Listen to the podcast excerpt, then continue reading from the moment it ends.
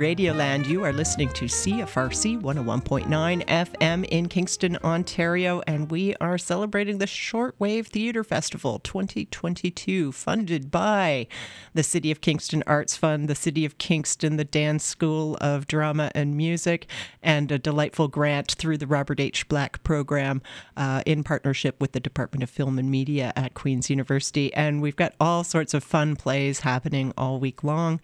And uh, yeah, gee whiz, I'm in studio right now with the fabulous, the wonderful, the eclectic Mariah Horner, artistic director of the Cellar Door Project and festival director for the Shortwave Theatre Festival. Hi, Momo. Hi, Dinah. I'm so happy to be back here. It's always a pleasure having you uh, in our space. And some of our listeners will certainly know uh, Mariah from her, her continued work uh, with Grad Club Trivia, especially, too, I have to say, when we were doing Grad Club Trivia in the early days of the pandemic on our airwaves on Thursday nights, too. I know. Every time I come into CFRC, it's one of those places where you can, like, kind of like close your eyes and see all of the other episodes of you being in here because you know i know many volunteers are here once a week or twice a week doing their shows but i have like a few very choice memories here and one of them is sitting in that little studio over there like making eyes through dean through the window. What did you used to call him on on the airwaves for the trivia? The covid kid. The covid kid bubble boy.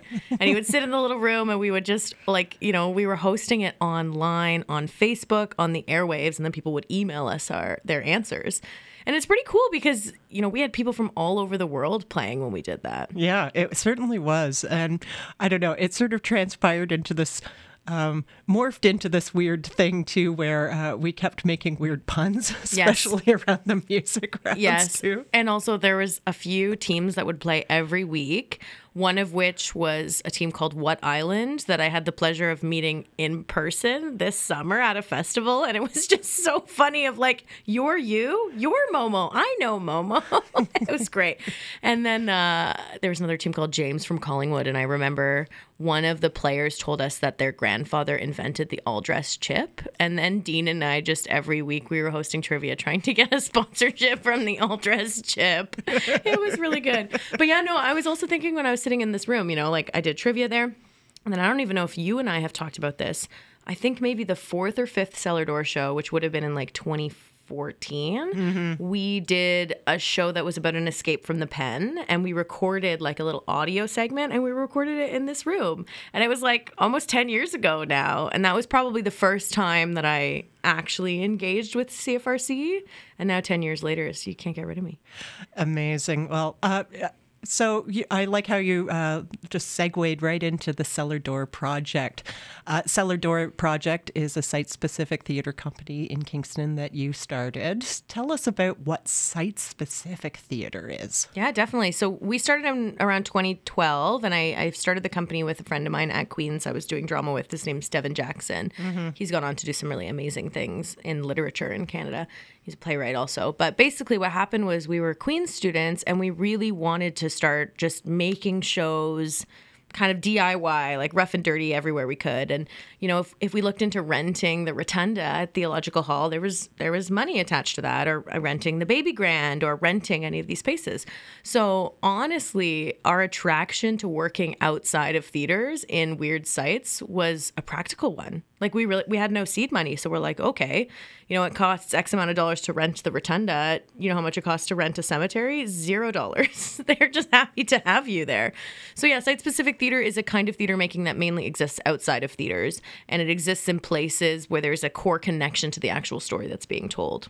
Okay. Yeah. So since 2012, we've done probably about 15 or so shows in Kingston, including one here at CFRC in the first ever shortwave and we've done a few in Ottawa. And uh, most recently, we did the show at CFRC, and we did one and the Grad Club.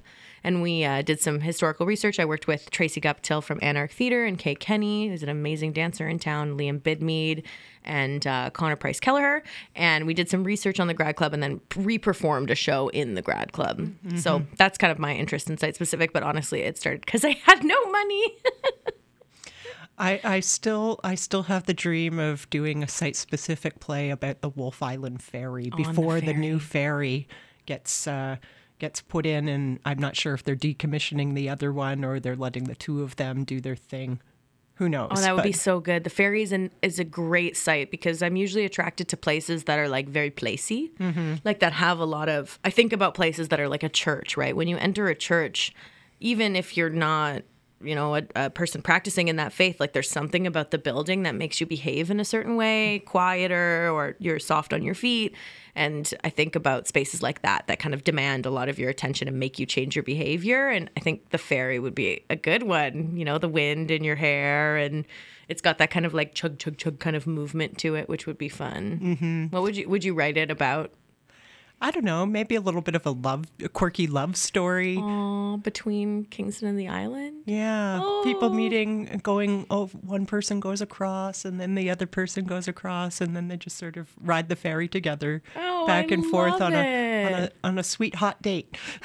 I love this is one of my favorite things about making theater in Kingston is that I don't know, obviously you have to apply for grants and do the work and do the legwork, but also sometimes like there's not that much space between I have this cool idea and let's do this cool idea. Mm-hmm. I've made work in other bigger cities and and sometimes it feels like there's more loopholes to jump through and I feel like the audiences in Kingston are really generous. So even when you're just saying this, I was like, okay, let's do it next summer.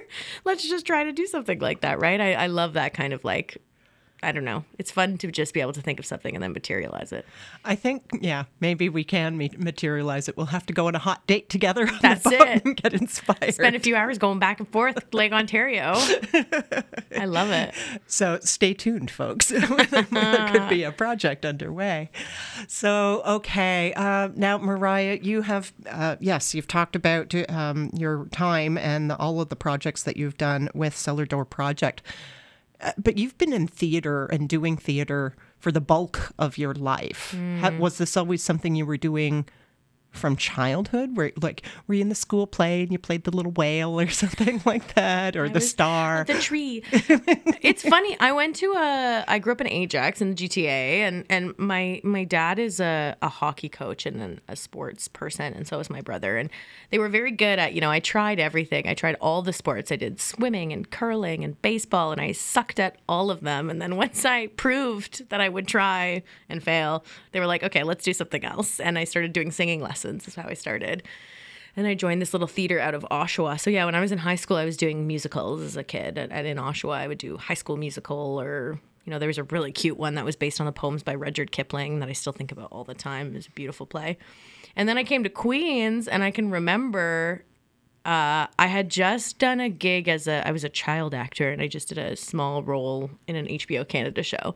And I was like, I don't want to be an actor, mom and dad. I'm going to go to university and I'm going to be a classics major. I'm going to major in classics and history and I'm going to be a teacher. And then I did that for like a year and then I ended up back in the drama department and I loved it. Like, you know, I I really I loved the bigger questions that came with studying drama and theater in university. I really, you know, the, the medium is the message, and theater, live performance is a very specific kind of medium. So I really enjoyed, like, kind of tackling performing arts and live arts in a theoretical concept at the same time as making some, like, little shows with my friends, right? So um, when I was at Queens, I did a lot of shows through Cellar Door, and then I did some musicals. Um, and then now, like, it's interesting sitting in this chair talking to you because even since the first time we did shortwave, my practice has changed a lot. I'm not really making theater anymore. The the last shows that I did were here and, and at the grad club, and I'm so happy to be a part of CFRC's uh, Shortwave Radio Theater Festival.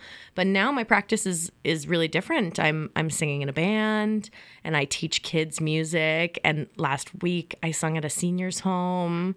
It was precious. So I'm really like I feel my my theater career has taken a step back a bit right now, but in, in favor of a lot of other larger kind of questions or a lot of other new endeavors trying to trying to understand what theater and music and performance does for people beyond just it being my career. Okay. Well, and uh, well, I understand too. You did uh, dramaturgy during your master's degree, and now you're in the midway point of a PhD here in cultural studies. You just finished your thesis proposal defense. Yay! Congratulations. Thank you. Your Yeah, d- qualifying exams are done, so it's all, All done. thesis for you. That's it. I'm now ABD, a PhD candidate instead of a PhD student. And shout out to Dinah for my many pep talks that she gave me over email about all of this.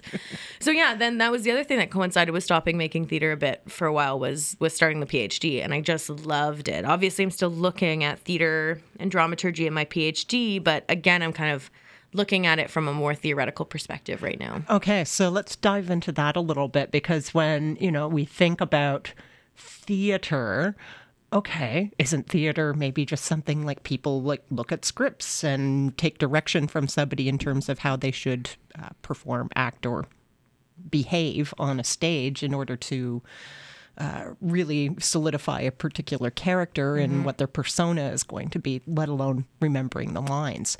That that, that seems to be like the the basic.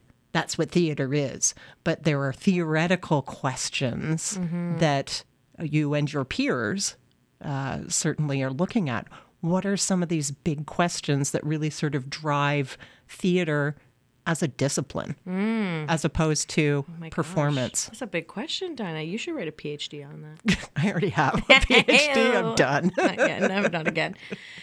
So I think about it through what theater affords us as a medium, right? So one of the things that's like a, uh, a core element, core value of theater and live performance is about the gathering, right? Mm-hmm. Different than other art mediums, there is a certain sense of community and here and now that has to happen with live theater. You have to be in the same room at the same time. You that that live component, that co-presencing component, I think is a really interesting opportunity when it comes to world building, when it comes to conflict management, when it comes to relationality and dealing with people. Obviously, there is a certain set of relations that happens when you make a painting and you put it in a gallery and somebody sees it. But when you're doing live performance, all of a sudden you have this opportunity to like look people in the face mm-hmm. in the same room as you. So when I'm looking at theater in my PhD as a as a practice for world world building in the realm of abolition of police and prisons, so if I look at abolition, some of the core questions of abolition are about conflict management, or about how do we deal with people um, who have been harmed or who have, have caused harm. And the thing about theater is all of a sudden you have real people in the room, and conflict is a core component of theater as well. So the way I'm looking at theater is, you know, as a as a site for here and now, um, extremely presenced gathering. What kinds of things can we work out together in theater, or even in a rehearsal that we can't work out in life, or that we can't work out through sculpture or something like that. So part of why I still really love, you know, doing the work of shortwave is that there's lots of different ways that theater can be materialized to work together. Mm-hmm. The first time around when we did shortwave, if you remember, we were like early, early days of the pandemic. And, you know, I think we had, we're supposed to start rehearsals like March or April 2020. And you and I had this phone call of like, oh no, will we join the ranks of everyone else who had to cancel their live art events? And then we were like, wait, No, there's Zoom. We can rehearse in Zoom. we can rehearse it, we can record in Zoom. So all of a sudden, the whole first year of shortwave, all of these artists who couldn't use that like presencing here and now collectivity in real spaces, we could do the same thing on Zoom. So it really still afforded that kind of like intimacy and friendship and co-creation and mm-hmm. collaboration, even though the even though the the conditions of the world kind of restricted that. So I think that theater you know, although as a medium it really needs to evolve and and and shake some cobwebs off its shoulders, I also think like endeavors like shortwave teach us that the the core principles of theater um, help us make art in really cool ways that sometimes can explode through the the circumstances of the everyday. Mm-hmm. I mm-hmm. think it was so amazing. Like I, I get real emotional when I think about the first time we did shortwave because you know obviously we made really good work, but I think for a lot of the artists that were involved, you know, career wise, it was a really scary year of like, oh gosh, my bread and butter is through live performance, and now nothing. I, I can remember for me, I got.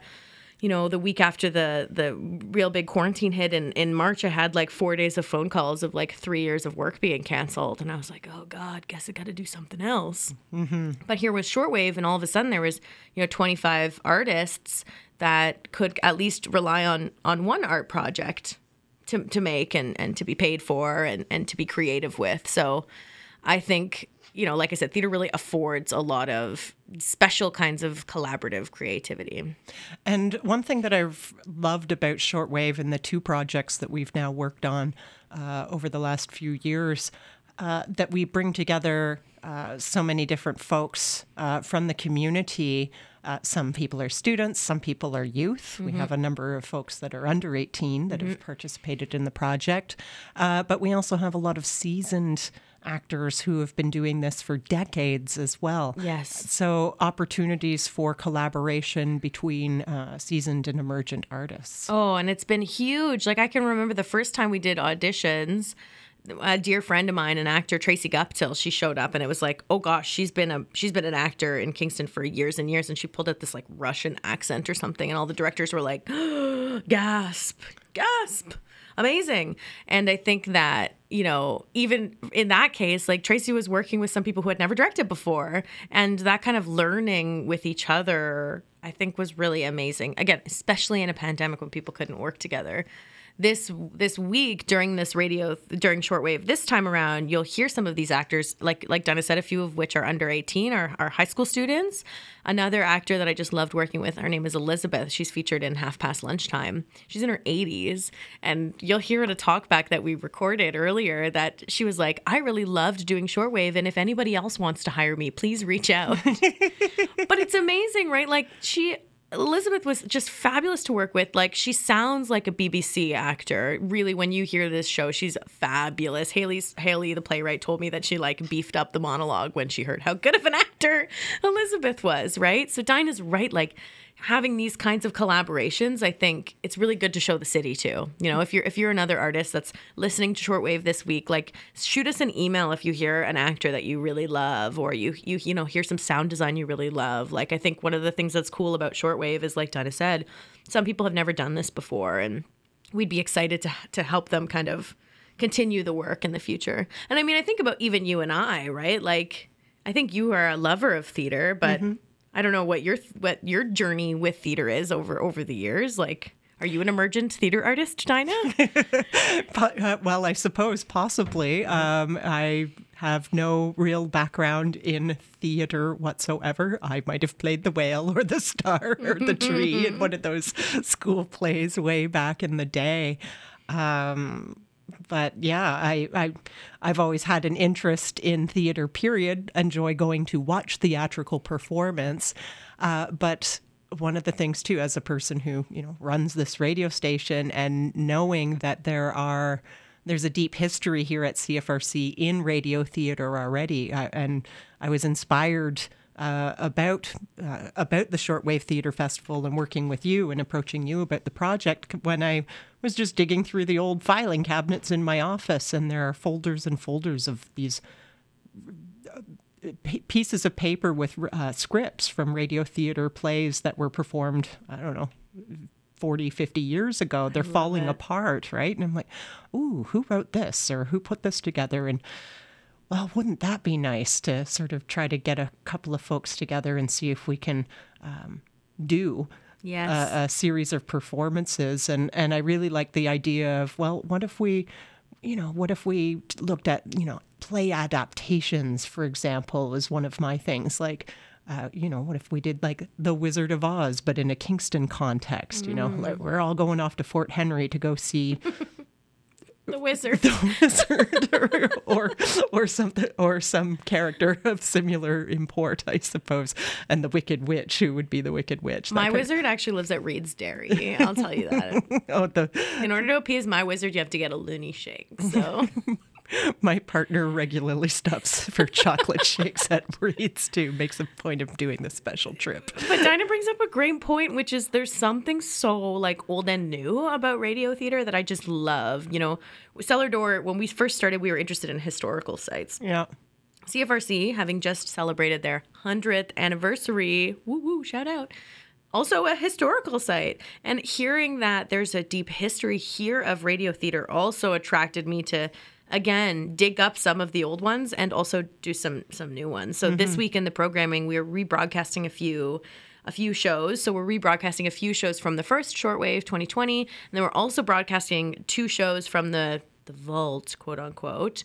Um, one of which maybe Dinah can talk about is called the Windy Drama. And I think this is, although it's not from 40, 50 years ago, I think this is one of these shows that you you found and you were like, oh, you've done this before. Well, and recently too. Well, not sort of recently. The uh, the Windy drama, I believe, was done in 2009. I'm not I'm not off the top of my head. I can't remember, but uh, a couple of staff members and a a number of CFRC volunteers uh, at who were involved at the station at the time just uh, got together to uh, create a script and perform it.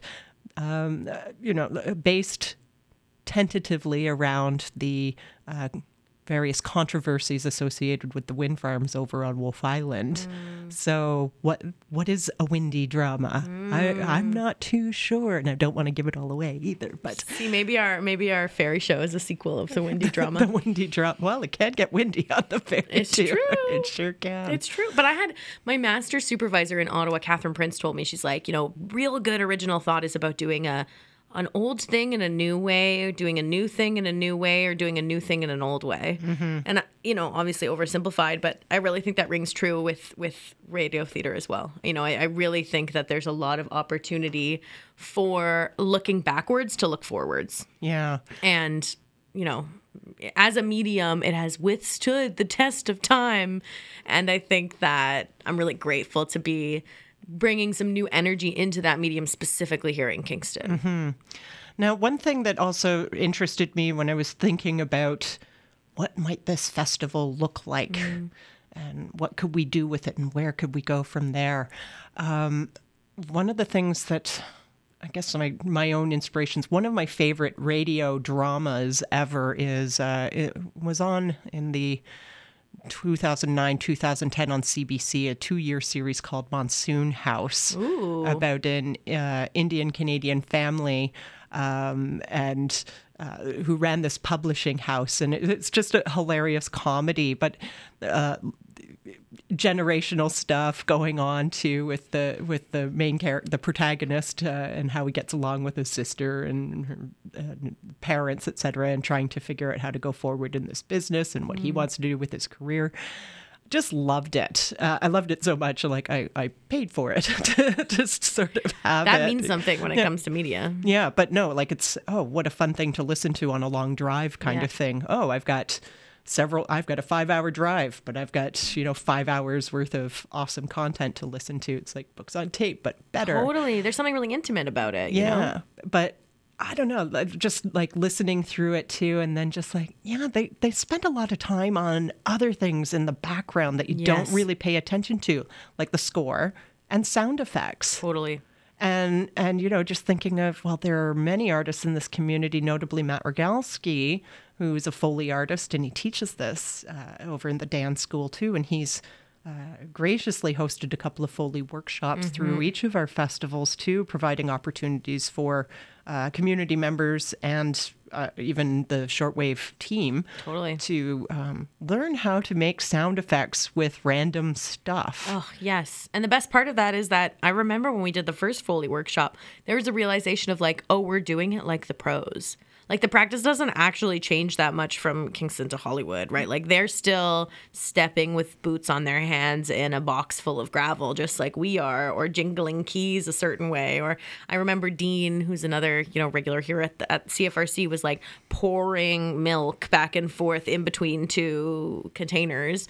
And there's something really special when you think about the simplicity of that process, right? Like again, it's obviously they have more equipment when they're working with the big budget Foley things, but the principle of the practice is the exact same. And one of my favorite talkbacks, um, and it was the first time around too, uh, is with some of the artists from the Soundcastle series. Jeremy Kerr, who worked under Matt Rogalsky, I think was a student here at Queens and is now at Algonquin studying library science, which is great. oh sexy degree So sexy, so sexy. But also was mentioning about the reason that he loves doing sound design was he was like, you know, especially in radio drama, things don't even like the cues for picking up an environment is way more complicated than we even think of. So he always gives the example of like a summer night where he was like, if you go outside on a summer night, like how many times are you actually hearing like crickets that loud or, you know, but he was like, you know, there are cues that are kind of manufactured that we've been taught that cue us to think summer night or hot day or empty gym.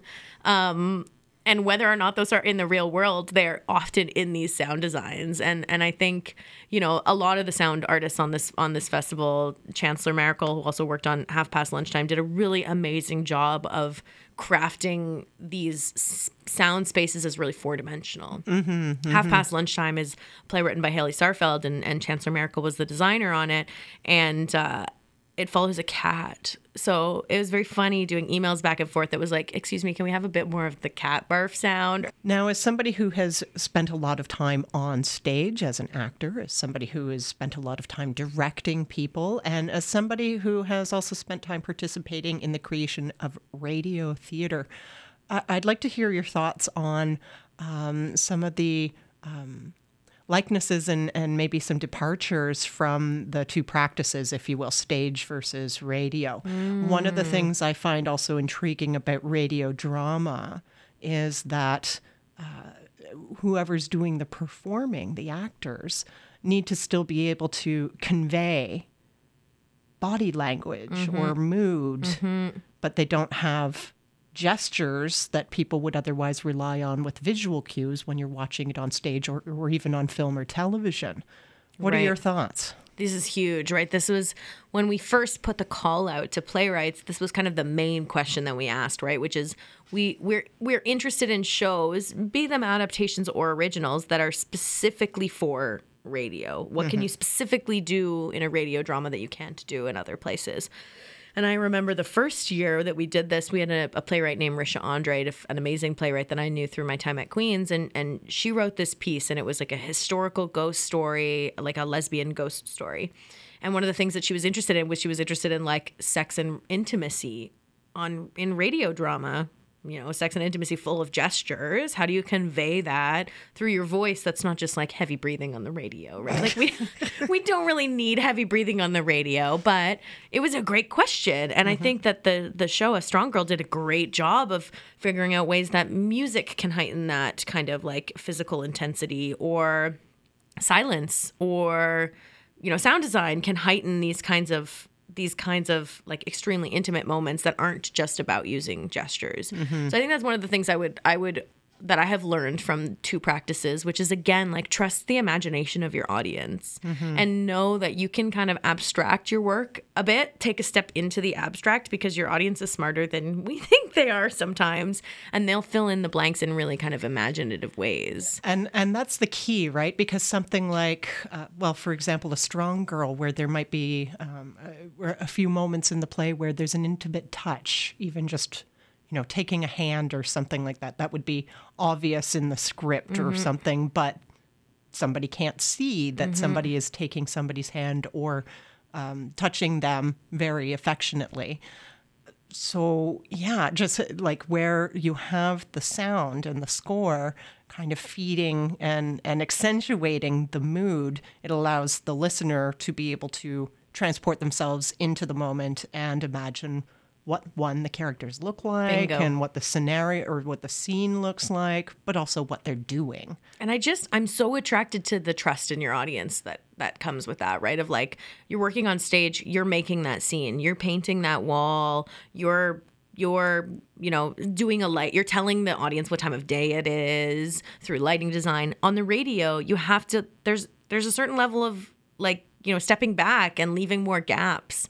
and i think that it's hard for our artists to have that kind of light touch but i do think that radio theater might require you to have a mm-hmm. lighter touch and really really put a lot of the sculpting and the world building into the audience's imagination which is like scary i think for an artist but also like oh my gosh it's the whole point right? The other mm-hmm. thing that comes up when i think about the difference between the two mediums is liveness.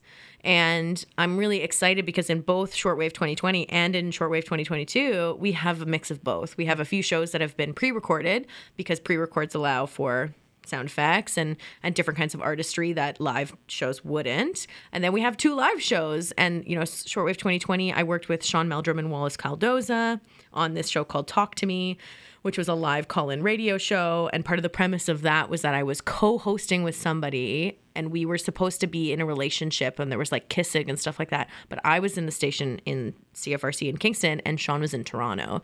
And we had to like convey this like intimate touch, but I was just kind of like softly touching Dean's shoulder and pretending it was Sean. And Sean was like on Zoom in Toronto so that was really fun asking that kind of question. This year we have this amazing live show coming to us by two artists, Mark Cassidy and Suzanne Hirsch. The show is called Late Nights with Mark Deci. Also live show, also framed as a radio show. And I can't wait for listeners to hear this because Chancellor, the the tech manager here, was saying like, gosh, I think that people are really going to think it's a like a, a, CFRC programming, like think it's going to think it's a regular weekly show. And I love the fact that it's live. I love that we've taken these two mediums, taken a risk doing the live the live broadcast. Um, but I love that it's leaning a bit more into the live theater element, a bit more into the live radio element, and I can't wait for listeners to hear it. It's a really beautiful show. So I think that this question of liveness can be flipped on its head for different purposes and for different uses. So, you know, shows that are pre recorded, maybe aren't live, um, have this like ability to have a very rich soundscape. And sometimes shows that are live have that like little magic of risk and failure that um, other live performances do. It's interesting to me that both of the the live shows were framed as radio shows, so the conceit's not that thick, right? Uh, and I think they work really well because of that. And I, I, I always laugh when I think about you know, people tuning in to CFRC during the Shortwave Radio Th- Theater Festival and wondering, is this real? Is this a play? And Mark was saying, like, are we going to have a disclaimer at the top? It's a play. And I was like, you know, I, I, we are. But if somebody's just driving home and gets in their car halfway through, ends up listening to a whole play, that's exciting too, right? And I hope it inspires a new talk radio show. Right? A couple of my friends years ago thought about doing a, a so I wonder if we could start a sex talk radio show. Like back in the 80s and 90s with Dr. Ruth Westheimer yep. or whatever her name was, but they'd call it Between the Sheets. I love it. I love it too, but I don't know. Uh, I'm not sure if anybody wants to take that on. I invite people to do talk radio. I think it would be absolutely fun to have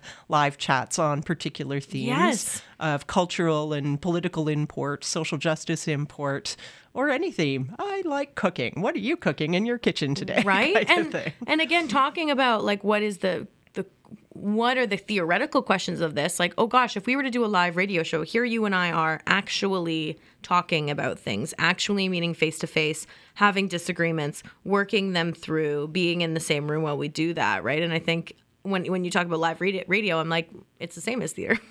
It's the same thing, right? Except maybe a bit less rehearsed, which is even more exciting for me. Bring on no rehearsals forever. No rehearsals, and and it and it goes quicker too because you don't spend all the time editing. right. Well, yeah. it's just a good point, and I mean that's the other other interesting thing between the mediums. When I was doing a lot of acting, I found it very stressful because I am have a busy brain, and sometimes I would be kind of watching myself act you know, like leaving my body, watching myself act, being like, don't forget the line, don't forget the line. And then inevitably you forget the line because you're obsessed with it. Yeah. Uh, so I found it very stressful. Radio theater, not stressful. You've got that script in front of you. You can do a take or two. You get some direction from the the director. You can wear your sweatpants. Like it's a really different. I'm totally wearing sweatpants right now. Me too. It's awesome. Haha. Fourth wall shattered. Um, but I just think again, like here shifting to another topic which is accessibility right like accessible to make obviously there's a, a lot of equipment here but cfrc is an amazing place for volunteers to learn equipment. And like gosh you could learn this stuff for free here run shows it's amazing. Um, so it's accessible to make by way of you know you don't have to memorize any lines you don't have to have fancy budgets but it's also accessible to listen to which is really exciting to me right? This is a free festival. This is a week of free arts programming. I love the Grand and the Isabel, but you're not seeing a theater show for less than twenty five dollars at that those places, and mm-hmm. this is free. You know, I'm a I'm a prison abolitionist, so I get very excited when I think about the fact that CFRC has a history of broadcasting in, into the prisons in Kingston with prison radio. I get really excited when I think about the fact like this is going to be broadcast in, into prisons. This is going to be broadcast around. Nobody has to pay for this. You could turn it off if you don't like it, but I think there's a really kind of um, accessibility opportunity that comes with radio theater that I've just not experienced elsewhere. Even when I was running the Fringe in 2016, 2017, the tickets for the Fringe were cheap, but they were still 10, 15 bucks.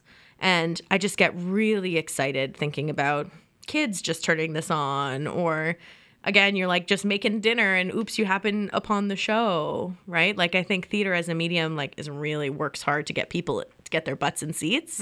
And haha here comes shortwave radio theater festival just playing on your radio. One of the things that I hope that folks uh, take away overall uh, as we proceed through uh, the whole festival week. I, I'm hoping that other people also just sort of feel inspired. I have this little bit bit of a dream where I can, uh, oh, I'm going over for dinner or something like that and hanging out with some friends, and eh, you know, we might play some cards or a board game, or maybe hit up a show downtown or something like that too, which I I adore doing. But wouldn't it be fun if, okay, folks, why don't we all just act out a play together? Impromptu as well. Yes. Just like here's a script, everybody gets a part, and you read through it and then try to play the role and see what you get. Oh, so this is my my other work and research is around participatory performance. So I'm doing my PhD in looking at abolition and theater and dramaturgy, but I'm also working with an amazing person here at Queen's, Dr. Jen Stevenson, and we're co-writing a book on participatory performance. And mm-hmm. again, what theoretical questions, what does it afford? And there's this amazing show that comes out of the West that sounds like the show of your dreams, and it's called Plays to Perform at Home. And it's by this amazing company called Boca del Lupo. And they have, I think, four different box sets, but it's a box set of four different plays. And each of the plays has, uh, you know, three, four, five different copies of the play exactly for people to read it around a fire. and it, it was made during the pandemic because, you know, Boca del Lupo wasn't making other shows. So they were like, okay, why don't we hire playwrights to write plays for you to perform at home? And I remember my friend, my friends and I once we uh, we we went to go visit somebody on Howe Island, and we spent all night around a fire reading the plays. Oh, that's so fun. And it was amazing. Like we would just read them. Maybe we would switch characters and read again. Then we would just chat. And then we would, you know, have a beer or two. And then we'd read another one. but you can experiment with the characters too. Like, oh, this person, you know, I'm just reading through. Oh, it sounds like a, you know, 50s somber business guy or something like that. But you could totally, you know, ham it up or Try it. or make him sound murdery or something like and see that, how right? it changes the play. And I think Yeah. that, you know, I am really attracted to that kind of unprecious exploration. And obviously, there's a lot of value to the capital P professional arts, and Shortwave is a professional theater festival. We pay the artists that are involved.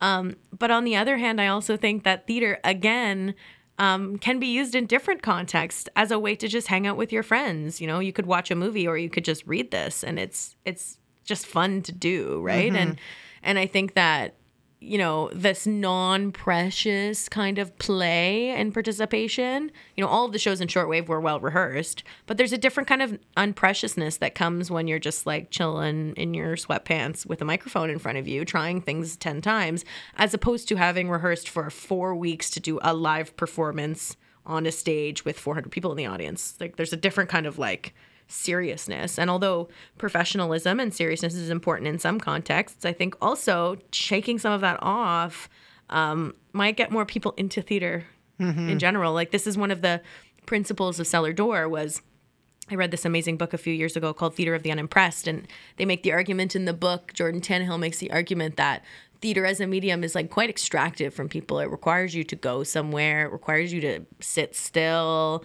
You know, different than watching a movie. You can like pause and go to the bathroom. You can't really do that in theater. You can't really pause what's going on. Um, so I think about radio theater as maybe like a little bit of an antidote to this because it's still live. It, it can still be live. It's still theatrical. There's still script. There's still storytelling. Um, but you can do it in your living room. You can do it while you're making dinner. You can pause and come back to the podcast episode of it. There's just a lot of freedom in the engagement that really excites me. And hopefully, again, I have a dream like you that somebody's just driving home, somebody who has like maybe never seen a play in their whole life is just driving home and happens upon CFRC and then is stuck listening to the whole thing and just like loves it. this even happened with my boyfriend Cameron. There was a rehearsal of the Soundcastle series and they were using my Zoom account. Mm-hmm. So I left my Zoom account playing in my living room while I think I had to leave the house or something, and it was just playing in the in the living room. And Cameron was home, and and all of a sudden I come home and he's like sitting cross legged on the bed, like fully just like 45 minutes into the play. And it was a dress rehearsal and he was like, "Oh, sorry, I've just been listening. It's really amazing." but you know, he's not necessarily someone who is like like scoring through the grand theater theater programming, but he just happened upon it and it pulled him in and he listened to the whole thing. And i love that about this festival. I love that it just might end up in your living room without you even knowing. I think it's it really makes me feel very hopeful. I think about young people and old people or people who've never done this before hearing this and wondering like oh maybe i could try something like this. And the answer is like you can. You totally can. You know there's you can i had i worked with this theater artist at a Whitehorse once and he said theater is really just making whatever you can with whoever is around. And that's pretty true.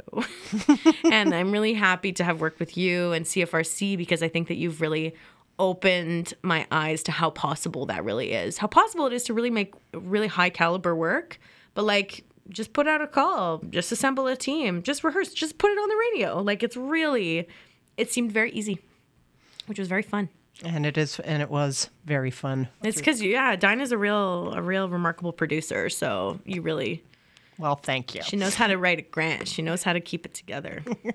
Well you know how to bring everybody together and keep the flow going and yeah.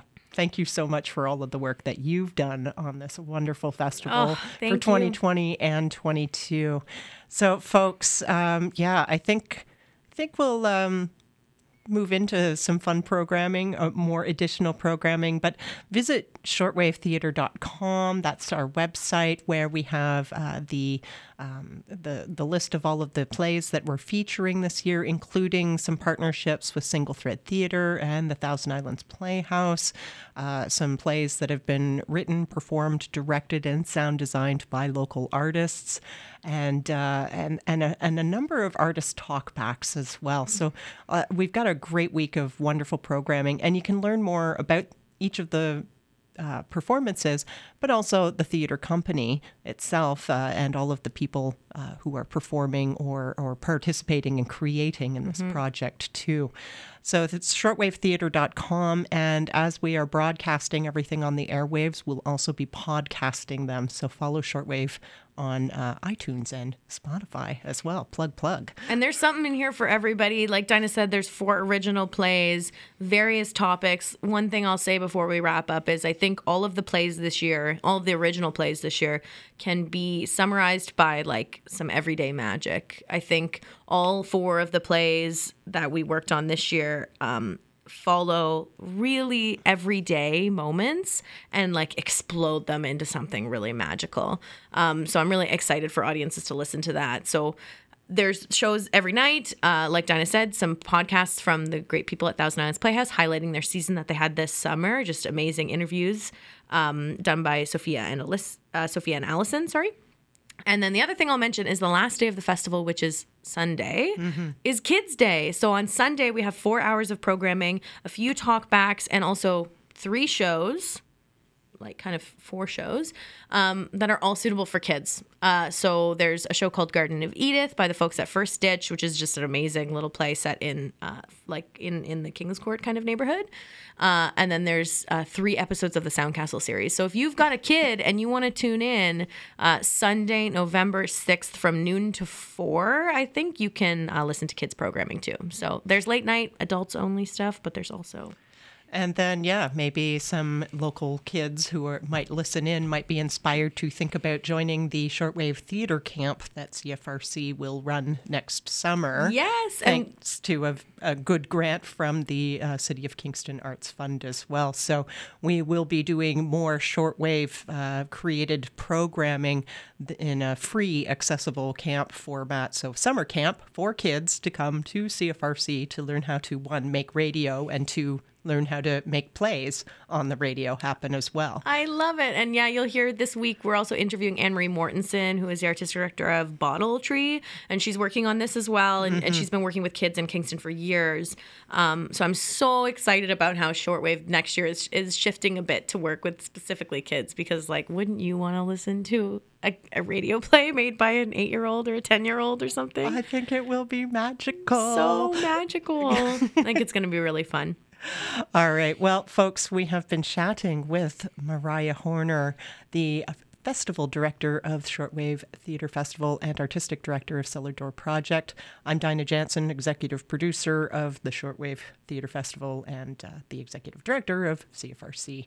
Uh, it's been a pleasure chatting with you. It always is a pleasure chatting with oh, you. Oh, you too, Dinah. I think we've been pals now for like at least five or seven years.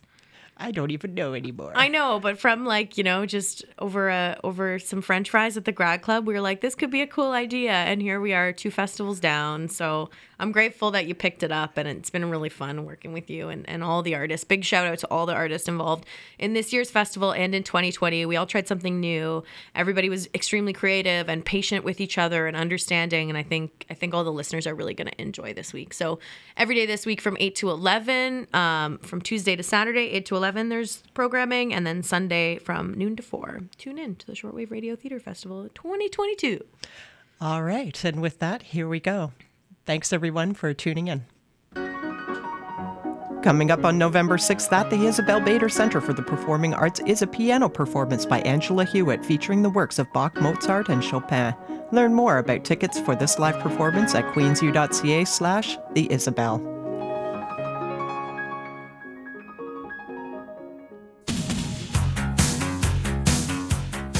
CFRC's annual funding drive is now underway. Pay it forward with CFRC this year and help us build a new accessible website, support station operations, and fund a free radio theater camp for Kingston youth next summer.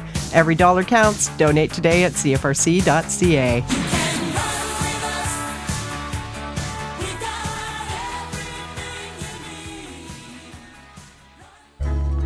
To encourage area residents to get outdoors for some exercise and to interact with nature, Cataraqui Conservation is bringing back its popular Hike Challenge. Running from October 1st to November 27th, the Hike Challenge provides an opportunity for individuals, small groups, and families to explore the trails at Cataraqui Conservation owned conservation areas. Participants can choose to do the full challenge, eight trails, or a half challenge where participants complete four trails. To keep the challenges fresh, fun, and interactive as possible, the process and outcome is more user driven, as we invite participants to register on our website, then head out and hike their favorite trails at each of our conservation areas, as well as any section of the Cataraqui Trail, and take a photo during each of these individual hikes. Photos should demonstrate why you love that trail so much and can include plants, animals, your family, friends, pets, or anything else that exemplifies your trail experience. You then upload your photos to Cataraqui Conservation's Hike Challenge photo contest page to complete your entry. Winners will be chosen by all who visit the page. Voting runs until December 4th, with winners announced the following week. For more information, Google Cataraqui Conservation Hike Challenge.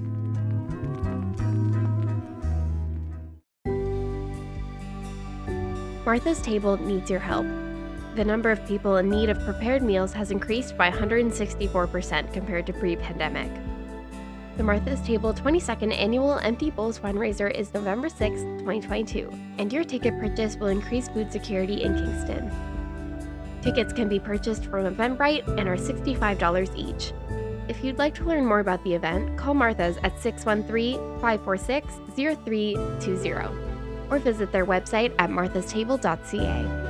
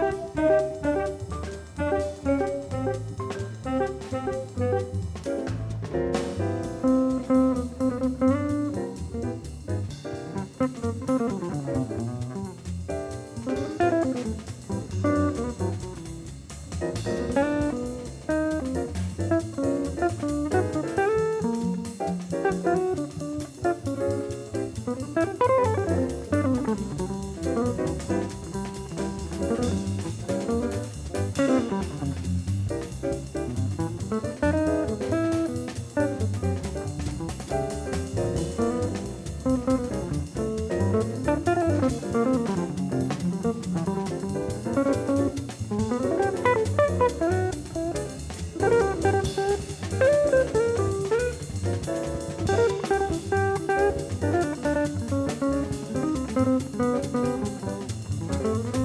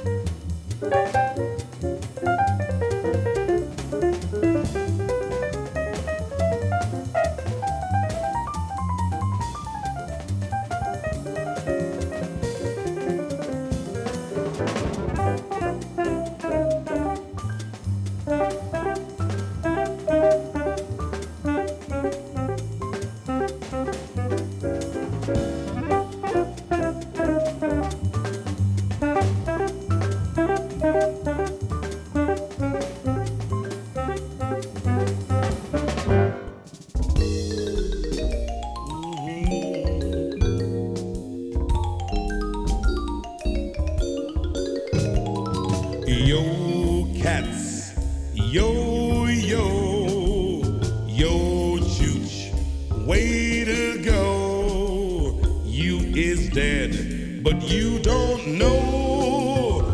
Yo, let's carve. Hey, where's the blow? Get your fiddle, get your bow. Play some footballs, hum your hoe.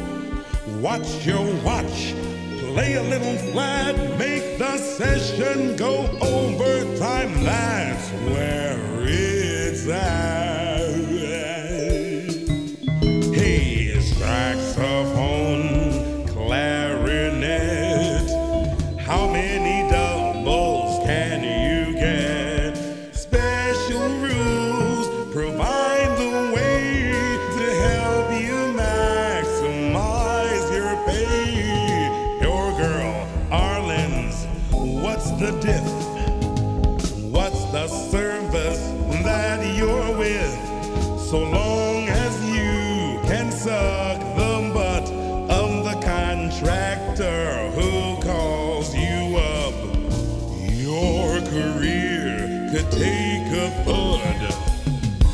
Unless you kneel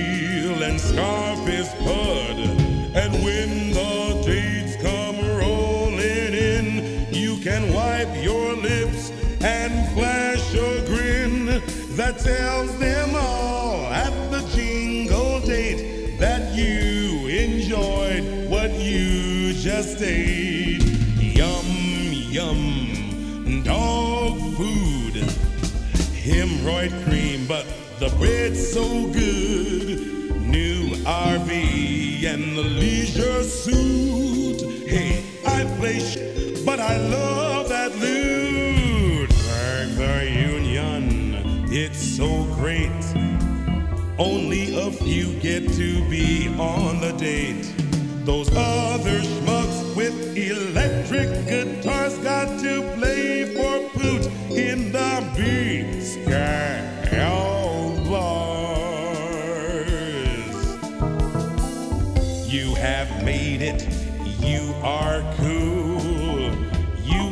been to the Berklee School. You give clinics on the side.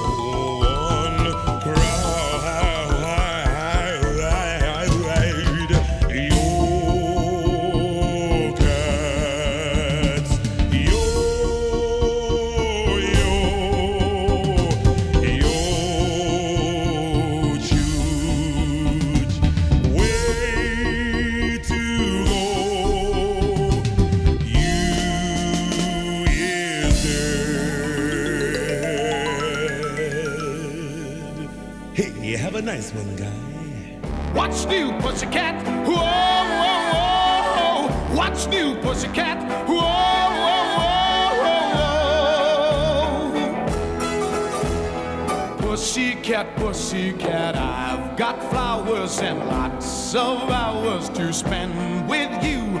So go and powder your cute little pussycat nose. Pussycat, pussycat, I love you. Yes, I do. You and your pussycat nose. What's new, pussycat? Whoa, whoa, whoa. What's new, pussycat?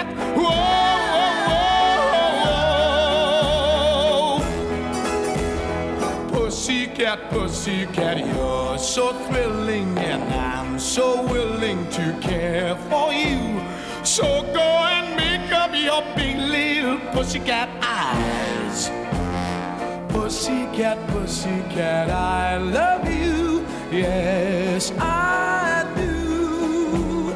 You and your pussycat eyes. What's new, pussycat? Whoa, whoa, whoa. What's new, pussycat? Whoa, whoa, whoa,